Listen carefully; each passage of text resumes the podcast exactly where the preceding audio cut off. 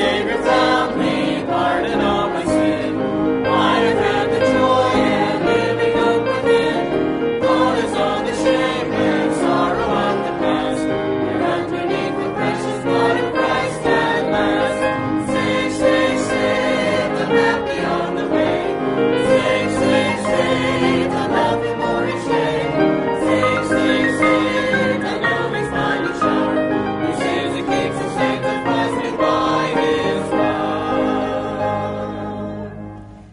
This is Pastor Stuart McClellan from the Altoona Bible Church greeting you. The warm hearted church with a heartwarming message, the family church. In light of the coronavirus pandemic, we will be bringing you a special Resurrection Sunday service. Sing with us, pray with us, and follow the message in God's Word. This morning is not Easter Sunday, but Resurrection Sunday. This is the day that Bible believing Christians throughout the world celebrate the bodily resurrection of Lord Jesus Christ and his victory over death. As a community, a county, a state, a country, as the world together we battle the coronavirus pandemic. There is the hope, the Christian hope of the gospel and the resurrection of the Lord Jesus Christ.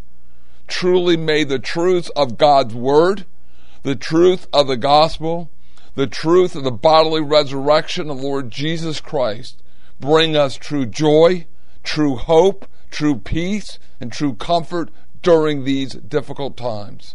The choir will open our service by singing, Christ the Lord is risen today.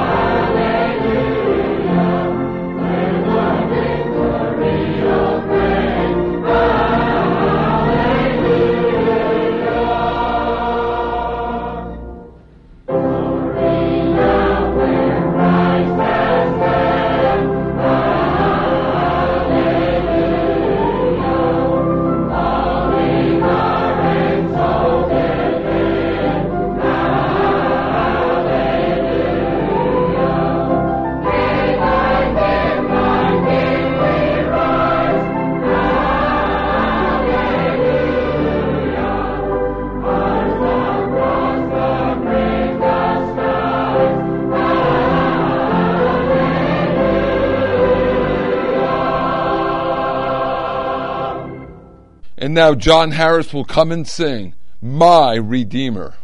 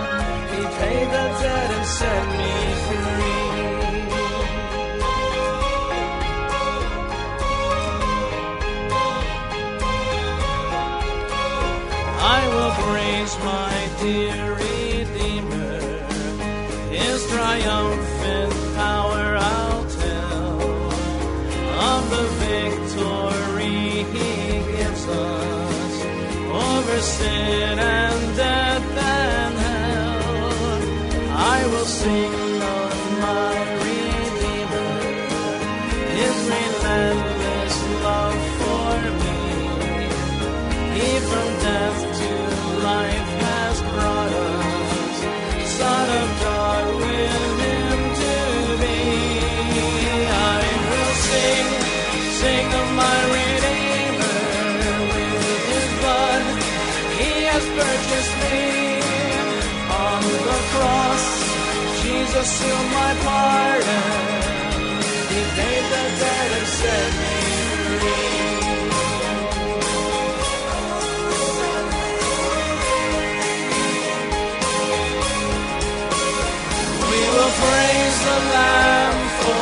Sinners slain, for His blood can wash away our stain, singing glory, glory to His name, for His blood can wash away. We will praise the Lamb for sinners slain, for His blood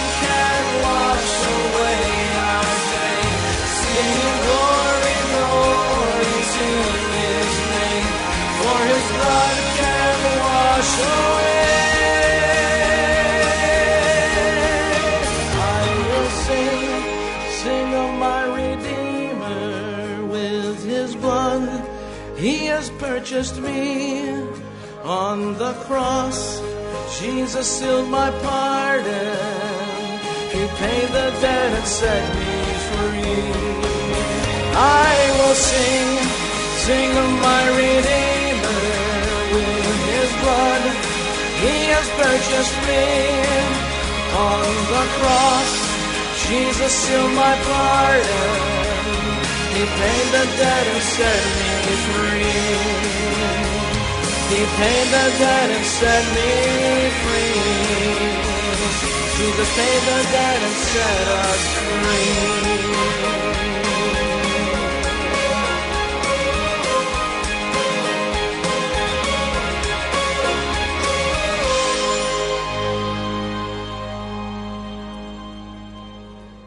We now have Jesse Nagel playing in the flute this beautiful number, The Old Rugged Cross.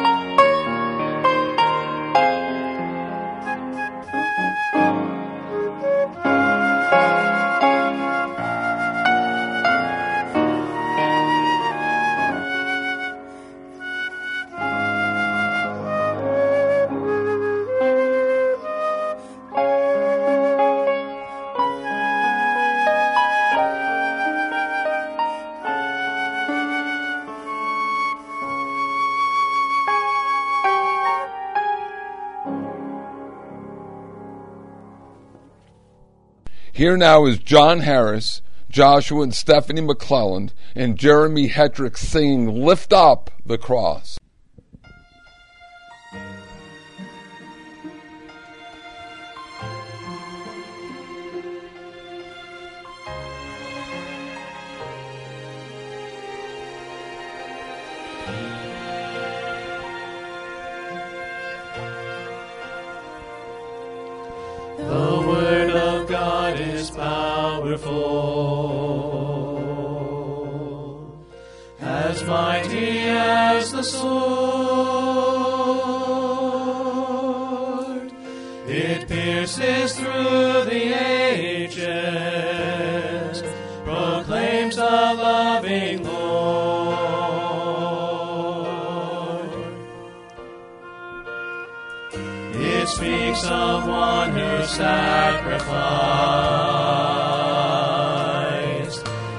We might have eternal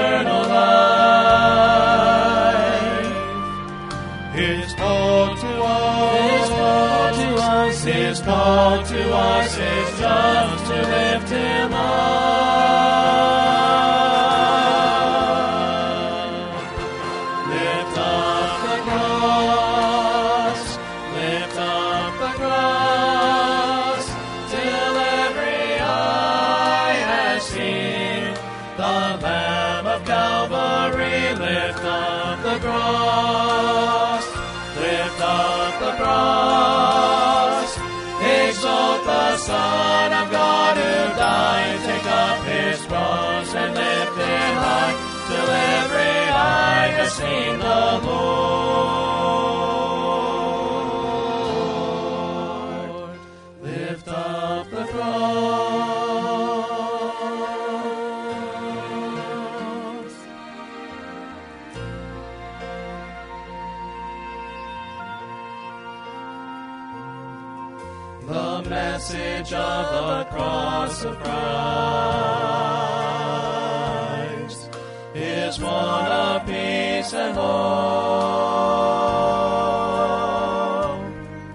The power of the cross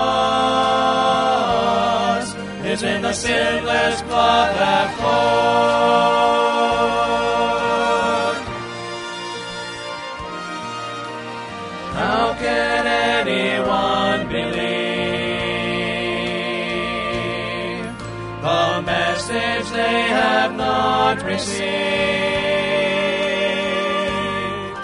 God calls again.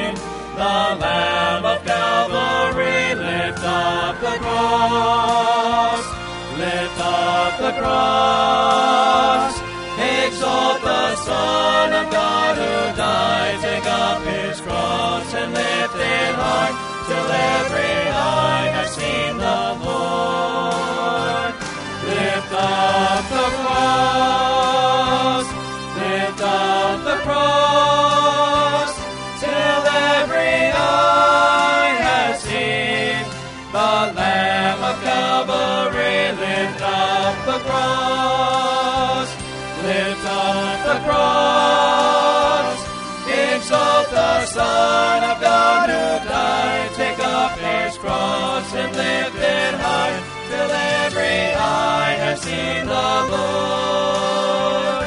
Till every eye has seen the Lord.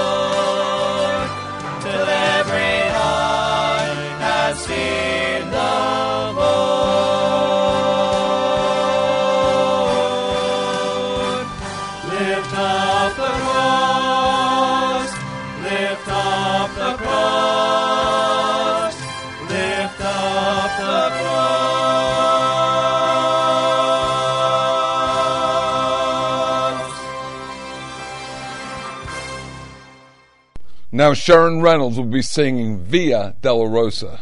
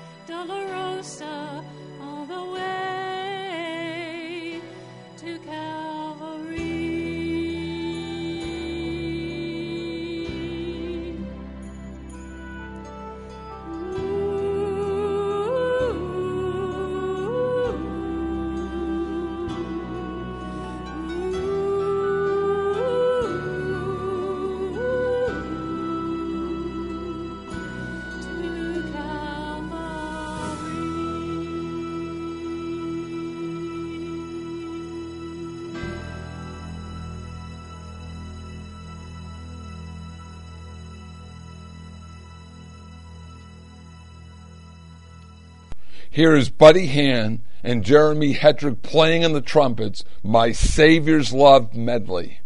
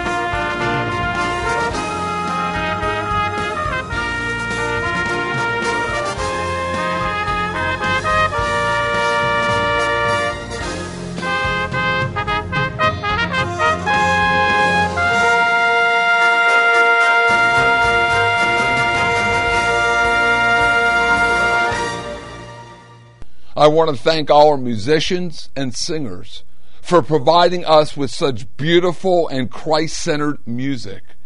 Our sermon topic is the resurrection gospel. 1 Corinthians 15, 3 and 4. For I delivered unto you first of all that which I also received, how that Christ died for our sins according to the Scriptures, and that he was buried, and that he rose again the third day according to the Scriptures. The pure, unadulterated gospel, the grace of God, is clearly under spiritual attack. By the gospel, the grace of God, I mean salvation by grace alone through faith so many despise the salvation message of faith alone in the finished work of Christ. They might despise it for various reasons. They don't understand the nature of the true gospel or of God's grace. They don't understand that there is more than one gospel. They might think that it's too easy.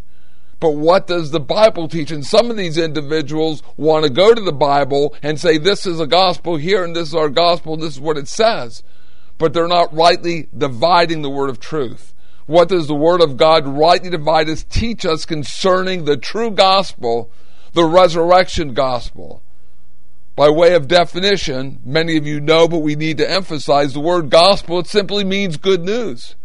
And the word gospel, got to look to the context, is not always equivalent to the salvation gospel. Luke chapter 2, verse number 10. And the angels said to them, Fear not. For behold, I bring you good tidings of great joy, which shall be to all people. At the birth of Christ, the angel revealed and said, I bring you good tidings of great joy. The words good tidings is the verb for the word gospel. The angel brought the good tidings, the good news of the gospel of the birth of Christ. But the angel did not say anything about his coming death, shed blood, or his resurrection. 1 Thessalonians chapter 3 verse number 6. But now when Timotheus came from you unto us, and brought us good tidings of your faith and charity, that you have good remembrance of us always, desiring greatly to see us as we also to see you.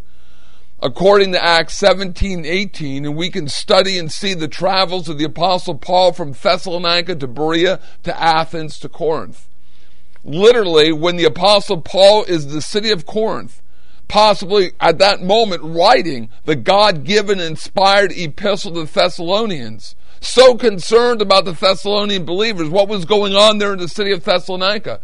Timothy comes to Corinth and brings him the news, the good news, the gospel about the Thessalonian believers. And look at how this good news encouraged the apostle Paul. 1 Thessalonians 3 7. Therefore, brethren, we were comforted over you in all of our afflictions and distresses by your faith. And that good news that Timothy brought to Paul wasn't a saving gospel, it was a good news concerning the Thessalonian believers, and that had a direct impact on what Paul was enduring at the city of Corinth, and he took comfort and he was encouraged through that. Also, we need to understand the various gospels. There is more than one gospel in the Word of God.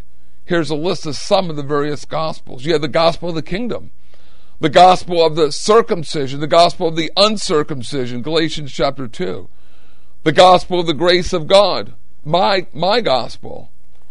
Let's show you and give you examples of these different gospels. Let's compare Matthew 24, 14, and we're going to get back to 1 Corinthians chapter 15, 3 and 4, the resurrection gospel.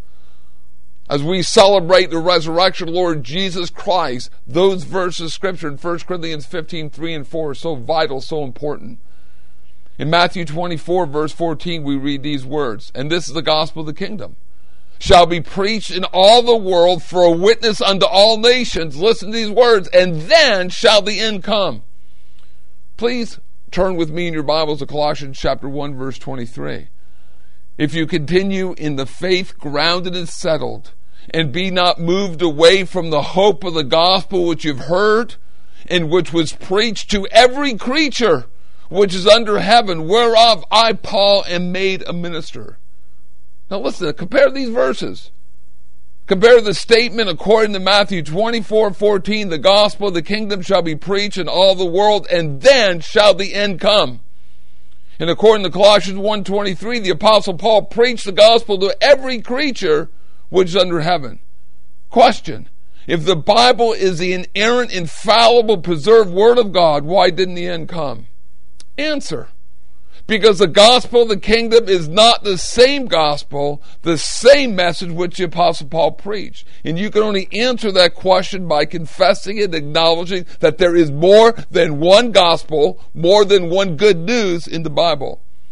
Let's compare Mark chapter 16 verses 15 verse 16 with Ephesians 2 8 9. The Lord Jesus Christ said, and he said to them, Go ye in all the world and preach the gospel to every creature. He that believeth and is baptized shall be saved, but he that believeth not shall be damned. Ephesians 2 8 9 says, For by grace are you saved through faith, and not, of yourselves. It's the gift of God. It's not of works, lest any man should boast. Over in Ephesians 4 4 and 4 5, we know there's only one baptism. The Lord Jesus Christ spoke the words of Mark 16, 15, and 16 during his 40 day Bible conference with his disciples before his ascension to heaven. Ephesians 2 8 9, which was spoken later, does not include water baptism for salvation. How? Question How can you reconcile these two Bible verses? Answer They're not the same message, they're not the same gospel. The true gospel. Let's go back to 1 Corinthians 15 3 and 4. For I deliver unto you first of all that which I also received, how that Christ died for our sins according to the Scriptures and that he was buried and he rose again the third day according to scriptures. The true gospel, Lord Jesus Christ died for our sins. He was buried and he rose again. And we want to look at those three verbs died, buried, and rose again. The Lord Jesus Christ died for our sins. He died for the sins of the whole world. The gospel of reconciliation is available for all to believe. The verb died is in the aorist tense in the active voice in the original Greek language. You might say, what does that mean? Well, the aorist tense means completed action, point in time. And the active voice, you know that from our English language. The active voice means the subject of the sentence, the subject of the sentence, Lord Jesus Christ, produced the action of the verb. The Lord Jesus Christ died willingly for the sins of the whole world. John chapter 10, verse 18 No man takes it from me, but I lay it down to myself. I have power to lay it down. I have power to take it again. This commandment have I received of my Father. John 15, verse 13. Greater love hath no man than this, that a man lay down his life for his friends. Also, think of the book of Revelation, chapter 5, and look down there, verses 6 and 7 and 8, that he will he died for us. He died for the ungodly. Philippians chapter 2, verse 8, being found in fashion as a man, he humbled himself, he became obedient to death, even the death of the cross. The Lord Jesus Christ willingly dies for the sins, for the sins of the whole world, for your sin, for my sin. The Lord Jesus Christ was buried. The verb buried in the Greek language, again, is in the aorist tense. This time in the passive voice. Again, the aorist tense means completed action point in time. The passive voice means the subject of the sentence receives the action of the verb and does not produce the action. The verb for buried is used 11 times in the Greek New Testament, and it's always used of a literal burial. Historically, following the death of Christ, the body of Christ was buried in a sepulchre by Joseph of Arimathea and Nicodemus. John chapter number 19, verses 38 to 42.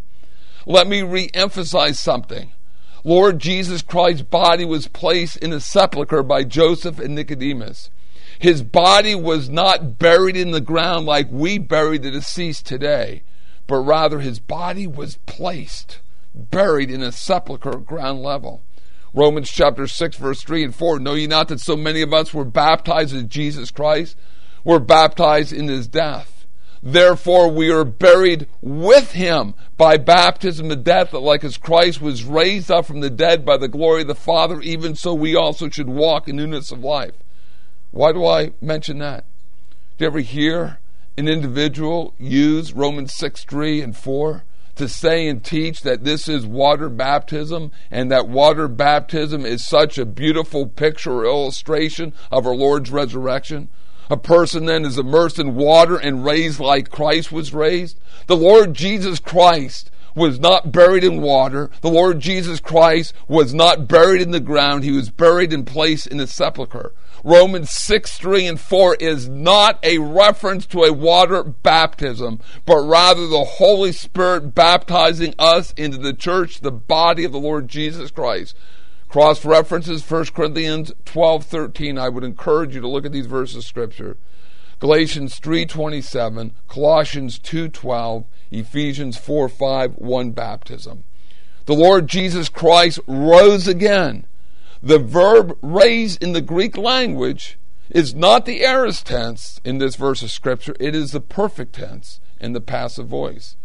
Again, the passive voice means the subject of the sentence receives the action of the verb and does not produce it. The Lord Jesus Christ was raised by God the Father. The perfect tense describes an action, or more correctly, a process that took place, and the result of which have continued to the present. In fact, in the English language, there is no equivalent of this. Let me re-emphasize. The perfect tense describes something that took place in the past and the results have continued to the present. Do you understand what that is saying and emphasizing? The Lord Jesus Christ was raised in the past and he is still raised, he is still resurrected today. The Lord Jesus Christ rose at a point in time and continues in his risen state. The Word of God is so wonderful. It's so beautiful. It is truly the inerrant, infallible, preserved Word of God. Why did God change the tense here? Both died and buried are in the aorist tense, but the verb rose again is the perfect tense. Because in this verse of Scripture, the Bible verse is emphasizing the complete victory of the Lord Jesus Christ. The Lord Jesus Christ died once. He was buried and he rose again, never to die again. He had a complete victory over death. He received a glorified body. Think about this, never to die again. Why is that significant and important? Because believers are going to receive a glorified body. These temporal earthly bodies will be changed and fashioned like the body of the Lord Jesus Christ Philippians chapter 3, verse 20, and it will never die again. Now think upon the Apostle Paul's message, his first message on his first missionary apostolic journey in Antioch of Pisidia. In Acts 13, 28 and 29, the emphasis he talks upon his death, his burial. Verses 28 and 29. And though they found no cause of death in him, yet desired they Pilate that he should be slain. And when they had fulfilled all that was written of him, they took him down from a tree, from the tree, the cross, and laid him in a sepulchre. Then verses 30 to 37 is about his resurrection. Verse 30. But God raised him from the dead. Verse number 32. We declare unto you the glad tidings of the promise which was made unto the fathers Verse 33 God hath fulfilled the same unto their children, that he raised up Jesus again, as it is written in the second psalm, Thou art my son, this day have I begotten thee. What day? His resurrection day. Verse 34 As concerned that he raised him from the dead, now no more to return to corruption, he said to the wise, I give you the sure mercies of David. Verse 35. Listen to this. Wherefore he said also another psalm. Thou shalt not suffer thy Holy One to see corruption. Psalm 16. Verse 36 For David, after he had served his own generation by the will of God, fell asleep and was laid into his father's, and he saw corruption. His body saw corruption.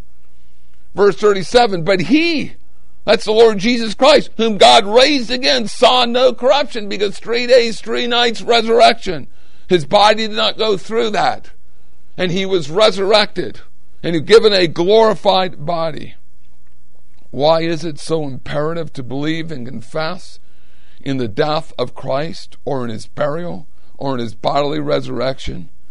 In the 21st century, there are individuals and religions which teach that the Lord Jesus Christ never really died on the cross. There, there are groups who are trying to say he, re- he never really died. So therefore, he never was really raised. And he was not bodily resurrected. He was not dead when he was placed in the sepulchre, some teach. But later he regained his strength because he was in a cool sepulchre. He escaped from the sepulchre and later presented himself to disciples as having been resurrected. What about the testimony of the Roman guards? What about those guards who were there when he was crucified? Read John 19. I'll read verse 33. In fact, if you remember, the Pharisees did not want the body of Christ to be on the tree, on the cross overnight because they know the land would be defiled. So they go to Pilate and they ask him that they break the legs. And they break the legs of the two thieves on the left and right hand side of Christ. But when they came to Christ, they did not break his leg, that the scripture would be fulfilled. Going back to Exodus chapter 12 with the Passover lamb. John 19:33 says when they came to Jesus and saw that he was dead already, they break not his legs. They saw that he was already dead. And normally you do not die from Roman crucifixion within six hours. But what we see here is the Lord Jesus Christ willingly gave up his life for us. What about the testimony of Pilate? Mark 15 44 says, And Pilate marveled that if he were already dead. And calling unto him the centurion, he asked him whether he had been any while dead. He, he, he, marveled because you don't die within six hours. Joseph of Arimathea was going to beg and beg for the body of Christ. He craved for the body of Christ that he would bury the body of Christ. Not what Rome would have done, they would have just discarded the body. And Pilate is marvels. He, he's dumbfounded that he was already dead. He has to check to make sure that he had already been dead. He was dead. What about the testimony of the 16, not, not two guards, 16 of Roman guards? Romans' finest military fighting machine. They were placed there through the intervention of the Pharisees with Pilate. Why are they even there? The, the first night, the, the sepulchre where Christ was laid was not guarded. Read John 19. read the Word of God. Read the account. Read Matthew. In Matthew chapter 27, they're going to go. They're going to go. And they're going to go to Pilate and say, we, we need, we need, because of what he said, they, they remembered. Amazingly, these unbelieving Pharisees, these God hating, Lord Jesus Christ hating Pharisees remember what he said.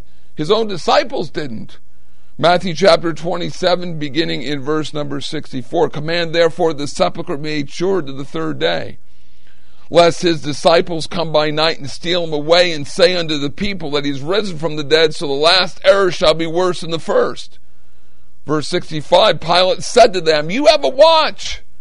Go your way, make it as sure as you can. So they went and they made the sepulchre sure, sealing the stone and setting a watch, and that watch would have been 16 of Rome's finest military soldiers.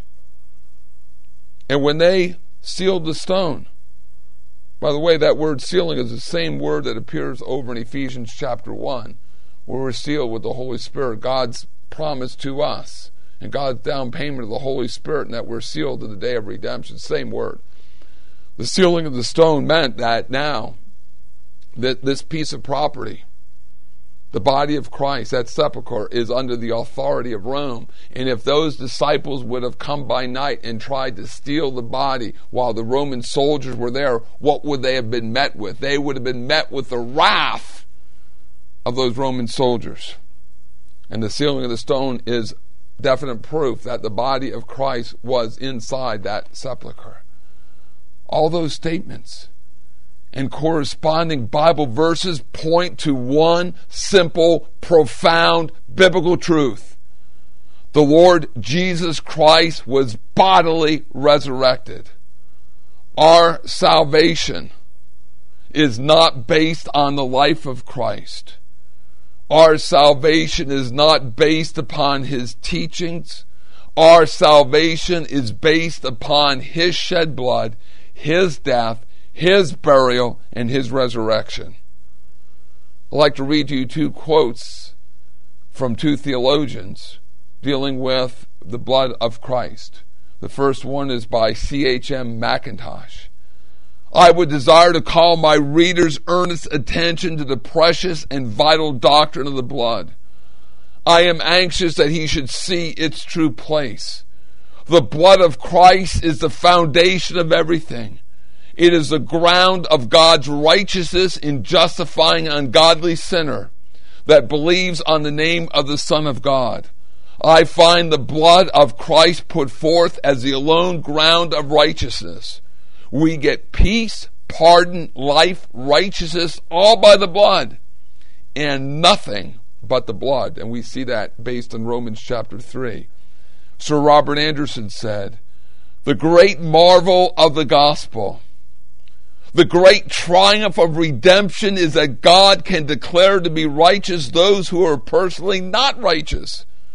That's justification that he can justify the sinner, not as deeming him a law keeper, but while he judges him a law breaker. It is not by being justified by his life on earth we're saved, it is by his blood shedding.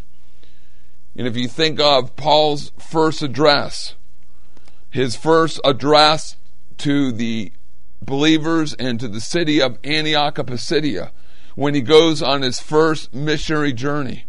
We read to you and showed you the death, the burial, and the resurrection of Christ. I like to, like to read to you Acts chapter 13, verses 38 and 39. Be it known unto you, therefore, men and brethren, that through this man is preached unto you the forgiveness of sins.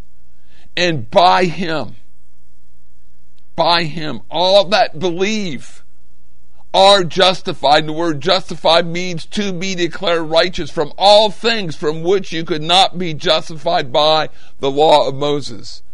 And that is what Sir Robert Anderson was emphasizing when he said, It is not being justified by his life on earth, we're saved by his shedding of blood. It's not the great triumph of redemption is that God can declare to be righteous those who are personally not righteous. He can justify the sinner not as deeming him a law keeper, but while he judges him a lawbreaker. And the word justified means to be declared righteous. It doesn't make us personally righteous. We're to follow righteousness. This is our position before God. And you notice again in verse 39 and by him all of that believe are justified from all things. You might say, well, doesn't this contradict the Lord's words in Mark 16, 15, 16. He that believeth and is baptized shall be saved. And there would be some who would say you got to believe, but you have to be baptized for salvation. Paul doesn't mention that in Acts 13. Why not? Because the message are different. There's more than one gospel in the Word of God. That's why you had the issue of the gospel of the kingdom. That's the good news of a coming king, the Lord Jesus Christ setting up the kingdom. The resurrection gospel is 1 Corinthians 15 3 and 4. He died, he was buried, he rose again. And I think of the great hymn, Christ arose.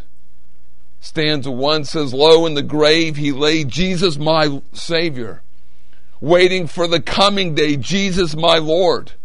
The second stanza, Vainly they watched his bed, Jesus my Savior. Vainly they sealed the dead, Jesus my Lord. The third stanza Death cannot keep his prey, Jesus my Savior. He tore the bars away, Jesus my Lord. And then that wonderful chorus.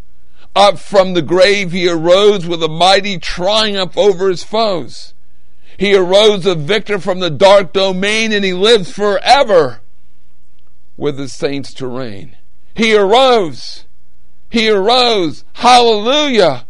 Christ arose. Romans chapter 4, verses 23 to verse 25. And now it was not written for his sake alone that it was imputed to him.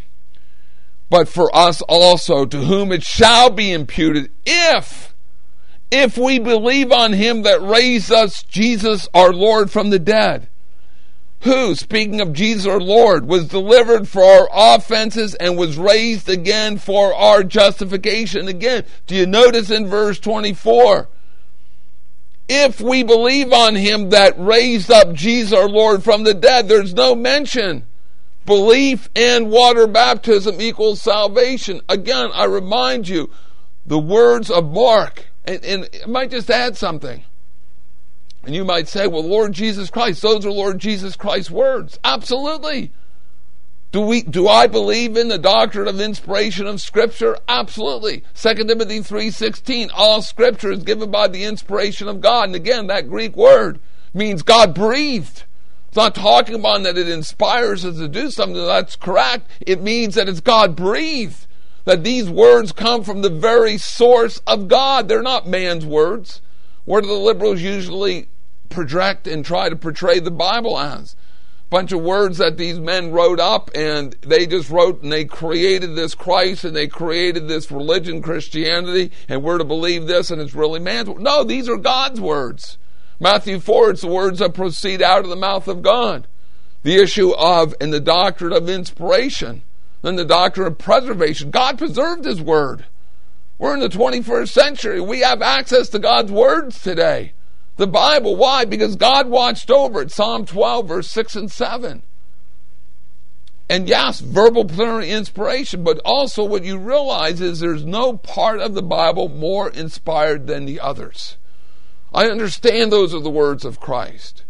But you had the words of Christ during his earthly ministry. Then you have the words of Christ during that 40 days from his resurrection, but before his ascension.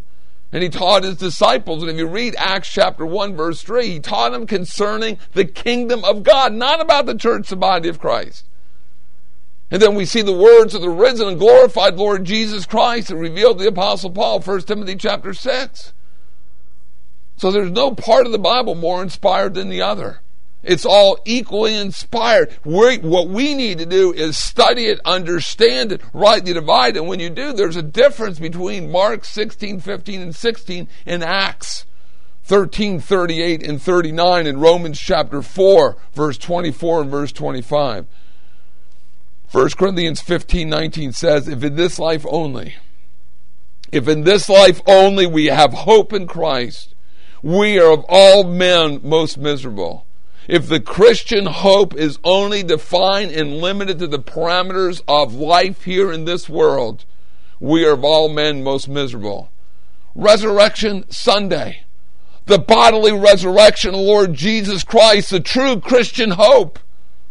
Because the Lord was raised. Listen to these words. This is based on 1 Corinthians 15, verses 12 and following. Read those verses of Scripture. And remember, the Corinthians were believing the gospel, they were getting saved. A church was established at Corinth, but they did not understand their own personal resurrection. Because the Lord Jesus Christ was raised, all true believers will be raised. And because all true believers will be raised at the rapture of the church, the body of Christ, 1 Corinthians 15 51 through 54 then the Lord Jesus Christ was raised. Do you understand that? His resurrection is connected to our resurrection. Anytime you share the gospel with an individual, you and, and talk about the resurrection of Christ, you are also talking of your own resurrection. So as we celebrate Resurrection Sunday, we are also we, we, we're rejoicing that Christ was raised. He had victory over death. But that also then helps us understand that we have a future hope. Because the Bible in 1 Corinthians 15 talks about the corruptible putting on the incorruption, the mortal, that which is subject to death, putting on the immortality, not subject to death. And we know what this world has been through these last several weeks and months, what our country has been through because of the coronavirus pandemic, COVID 19. So many hundreds of thousands of confirmed cases here in the United States and throughout the world. so much death, so much despair, gloom. But we become mindful of human death and the frailty. How life is so frail and fragile these earthly, these temporal bodies are. Read 2 Corinthians chapter 4, verse 16. Though the outward man perish, yet the inward man is being renewed day by day. Read verse 18. The things we see are temporal things. The things we cannot see are eternal things. And when we see each other, what does that tell us? It tells us that these bodies are temporal. They're not eternal because our bodies are going to be fat. These earthly bodies are going to be fashioned like the body of the Lord Jesus Christ. James chapter 4 says, Whereas you know not what shall be on the morrow, for what is your life? It's even a vapor that appears for a little time and then vanish away. And here in central Pennsylvania, on a cold winter day, we, we understand that. We understand that the vapor of our air, of our breath, it dissipates. Or the exhaust from a car, it's there and it's gone. And James is saying that that's what our life is because of what is going on with COVID 19 here locally, in our country, throughout the world. I think people are being confronted with the frailty, how fragile these earthly bodies are, the temporariness of, of human life, how, how temporal it is. Do you know the Lord Jesus Christ, your personal Savior? Do you have the, listen, this is so important. And not just because of COVID 19 we, we really should understand. We have no physical promises. Life can change in a split second. We could be here and we'd be gone. So these questions I'm asking, how serious, how important it is. Do you know the Lord Jesus Christ is your personal Savior? Do you have the absolute assurance of your salvation? Do you know where your death will lead you? Will it lead you to the eternal heaven? absent from the body or present with the Lord or to the eternal hell, eternally separated from God in hell. The only way of salvation, the only way of salvation is through the Lord Jesus Christ, and that by faith alone in Him. Romans chapter 4, verse 4 and 5.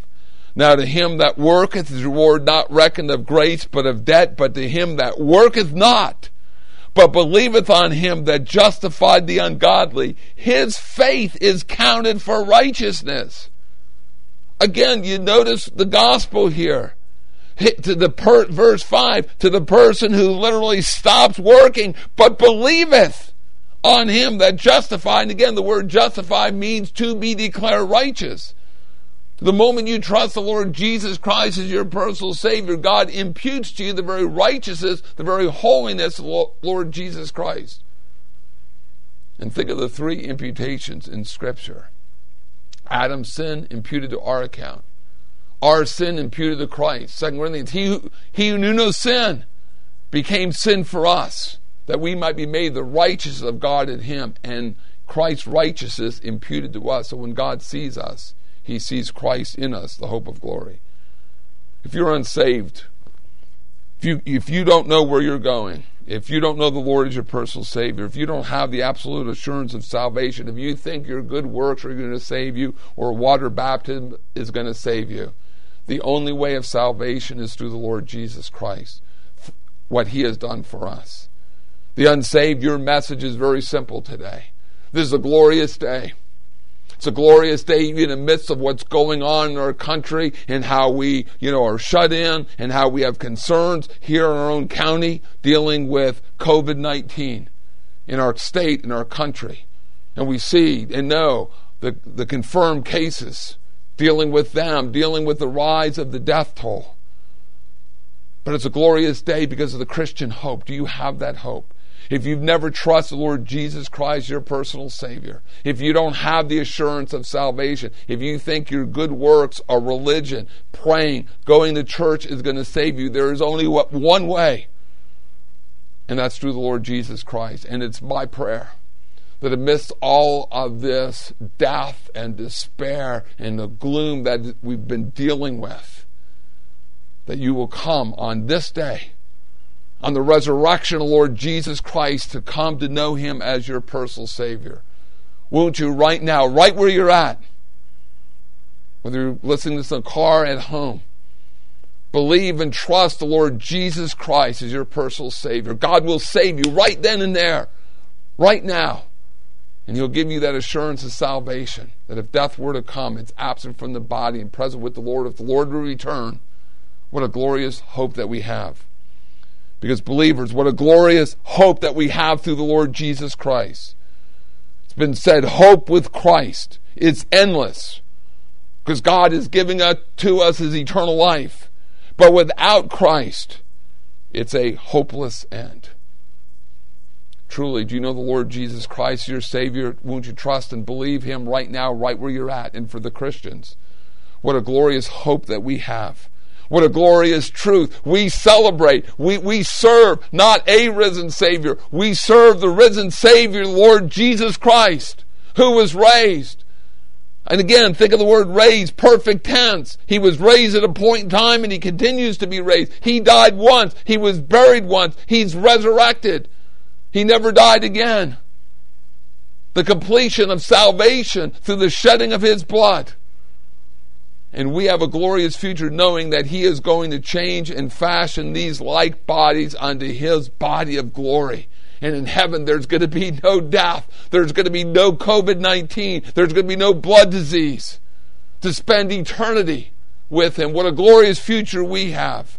And I pray that as you're listening, that you know the Lord Jesus Christ, your personal Savior. And if you don't, that you will trust Him right now, right where you're at. And for Christians, rejoice in today. Rejoice in the Christian hope that we have that was made possible through our Lord Jesus Christ and His resurrection. What a glorious hope, truly, that we have. You have been listening to the Altoona Bible Church. We trust you've received a real spiritual blessing from this service. It is our prayerful desire that you know the Lord Jesus Christ as your personal Savior. So until we meet again by radio, this is Pastor Stuart McClellan from the Altoona Bible Church. Wish you God's best for now and for all eternity.